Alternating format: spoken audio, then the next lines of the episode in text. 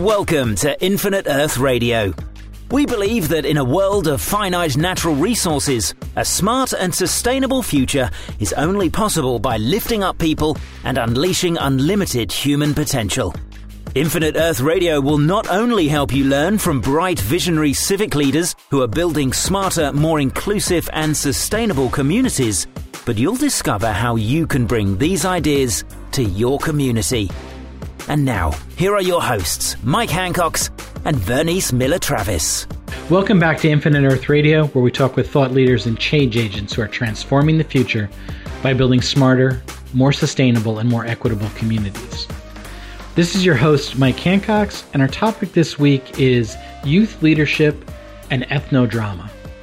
This past February at the New Partners for Smart Growth Conference in St. Louis, we interviewed Sarah Hobson from Community Allies LLC about the work that she has been doing in St. Louis, using ethnodrama as a tool to help the youth in St. Louis learn how to better communicate with each other, particularly around difficult topics, and with an emphasis and a focus on empathizing and understanding through the use of ethnodrama. So let's get to today's show. My guests today are Sadia Simpson, a student at the Grand Center Arts Academy in St. Louis, and Sarah Hobson, of the Community Allies LLC. Welcome. Thank you. Welcome. Hi. So, you folks are doing a program at the New Partners for Smart Growth Conference, the STL Youth Smart Growth Leaders Program.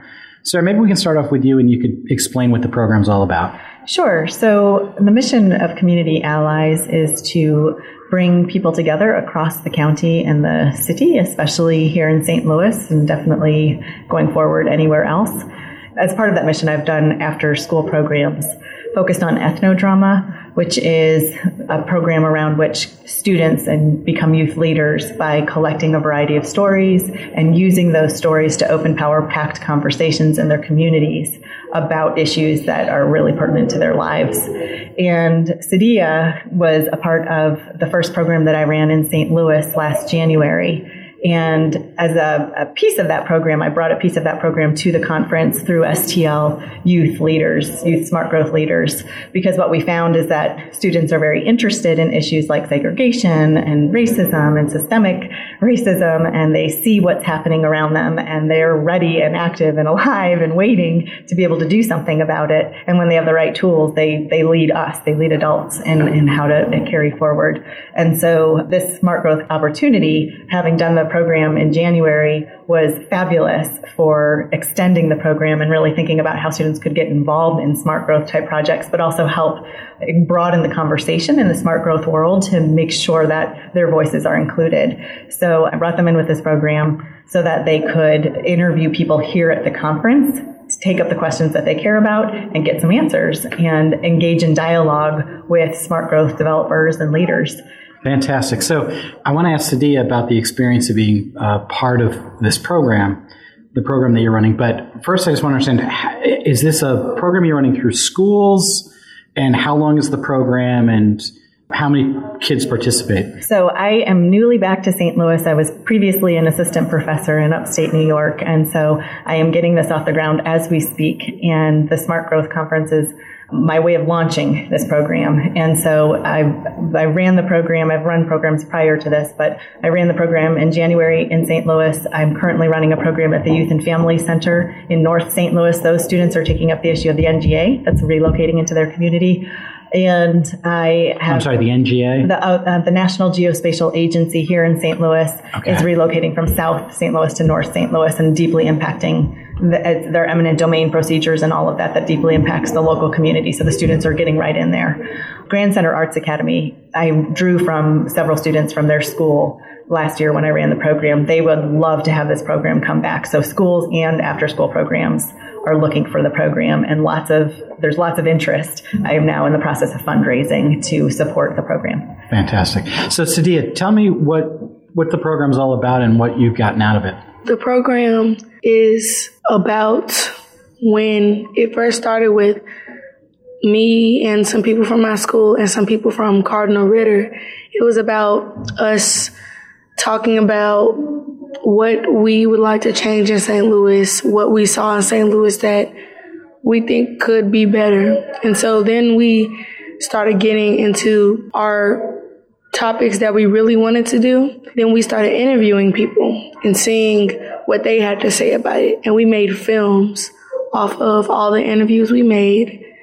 And the program really helped me start to really talk about sensitive topics like that. At first, I'm not to say I wasn't a talkative person, which I was. I still am. But I wasn't a type of person to talk about sensitive topics. I would steer away from that because it would make me uncomfortable. Now I've gotten more uncomfortable with it and I haven't really stood up for certain things like this, but now I'm starting to, I'm starting to get more into it because of that program. You're feeling more comfortable. So what was your topic? My topic was how the media exploits St. Louis. Not all of the media, but sometimes if you see on the news that it'll show a lot of bad things instead of showing more of the good things about St. Louis and creating that image. Fantastic. So, uh, uh, tell me like a little bit about the mechanics of the program. How long does the program last? If I, if, when you enter the program, is it four weeks? Is it six weeks? How much time did it take you? And are you doing it after school? The, in the past, I have run this program. I, it was part of my dissertation, and I ran the program for a couple of years, and I did that for a whole year. So it was a school year long program, and the power of the program is that once students are empowered to answer their own questions and to begin to pursue their own questions, in the course of a year, they could take up the same topic and look at it from so many different angles and deepen it and layer the complexity because ethnodrama is that powerful that it grips any audience to want to sustain the inquiry that they're engaging. And it's a difficult inquiry, but it helps them sustain it. And so um, that was in the past. But with these current programs, last year it was a 32 hour program. We even had a school day that we missed. We were down to 29 hours, which was very stressful for me, stressful for the students too, but they pulled it off even under pressure and I try to build in a little bit more uh, breathing room than that if I can, because that was for, for that program it was three weeks, two hours a day basically, and currently I'm doing a program that's two times a week and two hours each time. So it's it's really flexible based on what the school wants, based on what the programs need. Right.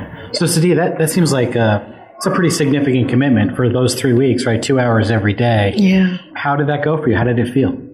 At first, when the first session came, I was like, what are we doing? Because I didn't really, at first, I wanted to do it, but I wasn't really warmed up to the idea. I was the youngest in the whole group.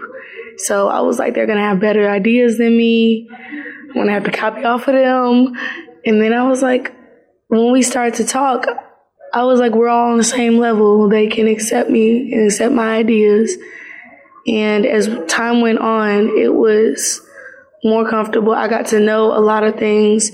We started talking and I realized that we all had, even though we were different people, it was different colors. Everybody had different families. We had different perspectives of St. Louis, but all sort of the same base. So it was pretty cool. So, like, I, I think this is fascinating, right? Because I think that this is uh, what you're working on is the problem in America. We don't know how to talk to each other. We don't understand each other.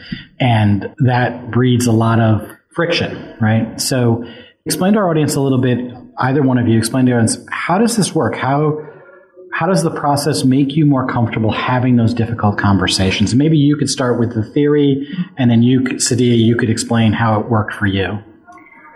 Well, it's community building at its core. And it's drama work that helps with the community building. And the drama inspires the research, which inspires, and the drama inspires the research. The interviewing inspires the research so that students want to go and collect more information. They don't come into the program saying, I want to sit behind a computer and do academic research. Right. So explain, but, explain the drama part. Drama is a, uh, um, a vehicle for really looking at an issue from lots of different perspectives and for putting those perspectives into conversation in role in a way that makes it safer for students to, and anybody who's doing it, to look at the issue from somebody else's perspective. But of course, you can insert your own perspective. And then in the process, you have to reflect on why did that person feel that way? Because you're developing a character. And so you have to, you have to think, oh my gosh, why, why would that person feel that way? And then you start to realize what's the difference between the person I'm enacting and, the, and my own self and my own beliefs. I see. So the process is you're, you're actually kind of writing a story or, or creating a fictional video mm-hmm. and you're interviewing people to understand the real life motivations of people so that you can make that, that real. Yes, and and actually, I would be so curious to hear from you, Sadia, on this because you, Sadia is actually, and one of the reasons I think she was drawn to the program. She's an actress, and at Grand Center Arts Academy, they have pathways, and she's on the drama pathway. Is that right? Yes. So I, I think she will actually speak to this very eloquently about um, that process for you. What, what did the drama do? How, what did the drama add to the program? So the drama part, I feel like it really created a mental picture of what we're actually doing. Because at first it's like, oh, we're just talking, we're just asking people, we're just talking about how St. Louis is affected and things like that. But the drama part was actually being parts of St. Louis. Like we would be, one person would be a mother, another person would be a child, another person would be a police officer, and we would act as parts of the city and we would actually do things like that it would be funny and then we would also be able to see like what actually goes down how do certain people feel why aren't certain people doing this and why are they doing this and it was really fun to me because i got to act with some of different people who aren't on my specific pathway because usually when i'm in school i'm acting with people who are in my pathway and who i know i've been with but it was kind of different because I don't usually act out like that, even though it was improv and it was, it really helped me. Fantastic. So I can see how this be a really powerful tool for you in learning how to become more comfortable and really seeing other people's perspectives and being better communicator. Are you then taking, you know, are you then putting these performances on for other people and using it as a tool to bring other people into that kind of understanding? It, it's it's a vehicle for helping people tell their stories. So the drama is fictional because you're always bringing your own perspective or whatever. But most of life is fictional. It's what we write, right? It's, it's not that right. my perspective is true. It's my perspective. And it's my perspective on what you said. And so there are all of these layers of complexity that have to be thought through. And that's part of the ethnodramatic framework right. that I've been developing um, in conversation with ethnodramatists who do this work. And in the process, it's not so much that, that students are writing fiction. It's that they're trying to get to the center of somebody's story and help them be heard. Right. It's it's, a, it's an act of listening um, to the different perspectives that they've collected, and so but there's room in that to be fictional and to play um, through the drama with what they're really saying to better understand it. Yeah. Yeah. So I guess my question was: Are you are you just doing that within the group that's participating, or is there an outside audience that is getting to experience what you learned? There's a film festival that we did. At my school, there were some people from Cardinal Ritter and everybody that made the videos went around my whole school. We have a lot of floors. So it was like everybody was showing their films and getting people's input. And we had like some papers and saying things. Most of the time, people didn't really fill it out because they were paying attention to the video. Yeah. But it was just letting people know what we were doing because a lot of my friends knew after school we would go over to the PBS building and I would walk with a certain group, but they didn't know what we were doing. So they got to really see, and my friends, they told me after they saw the videos, they started talking with their parents and their parents started getting into the community and they were trying to make a difference. So that kind of made a difference on my school. Fantastic. And is your school, is a mixed race? Oh yeah, it's very diverse. We have a lot of different cultures and races at our school. And is there is there tension in the school, or is it? Do you think that maybe you know? Uh, I'll just ask that question. Is there any tension around those racial issues in school? Mm-mm. I mean, our school has been diverse since it started, really, and I think that's really amazing because it started in I want to say since I was in fourth grade. So it was that 2013, 14. But it was a lot of different people coming.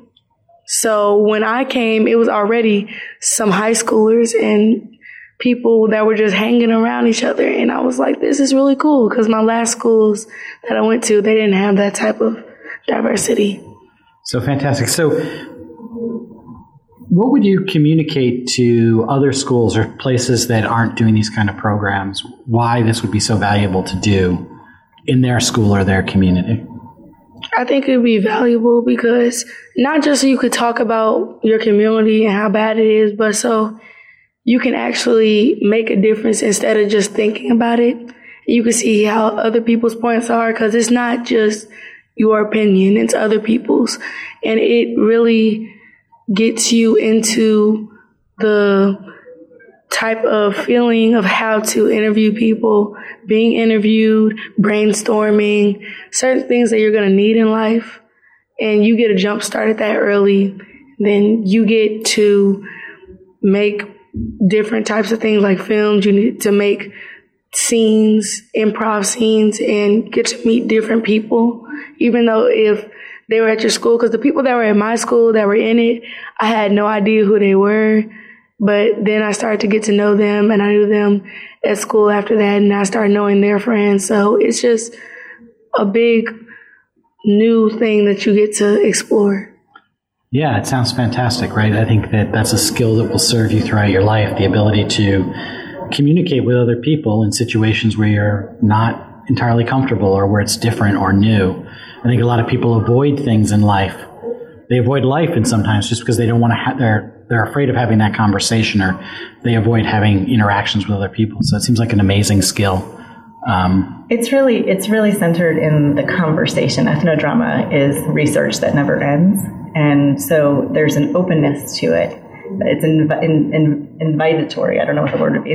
What's the word? invitatory. I like that. We, we, can we make up new words here. That's, that's yeah, totally fine. There you go, English major. Um, but it's it's it's a, a, a way of communicating that invites more people to share their stories, and in the process it's a cross story communication about the issues that are impacting people differently.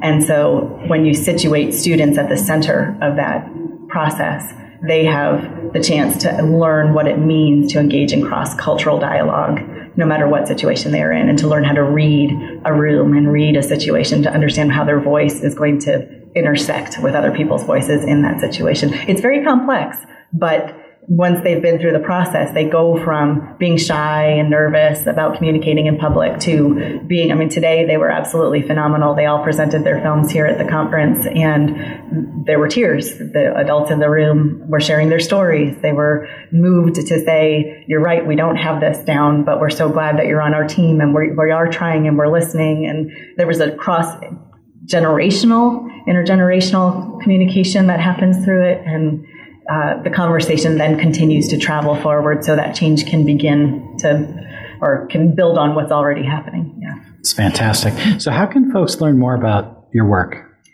So, I have a website for Community Allies. It's uh, communityalliesconsulting.com.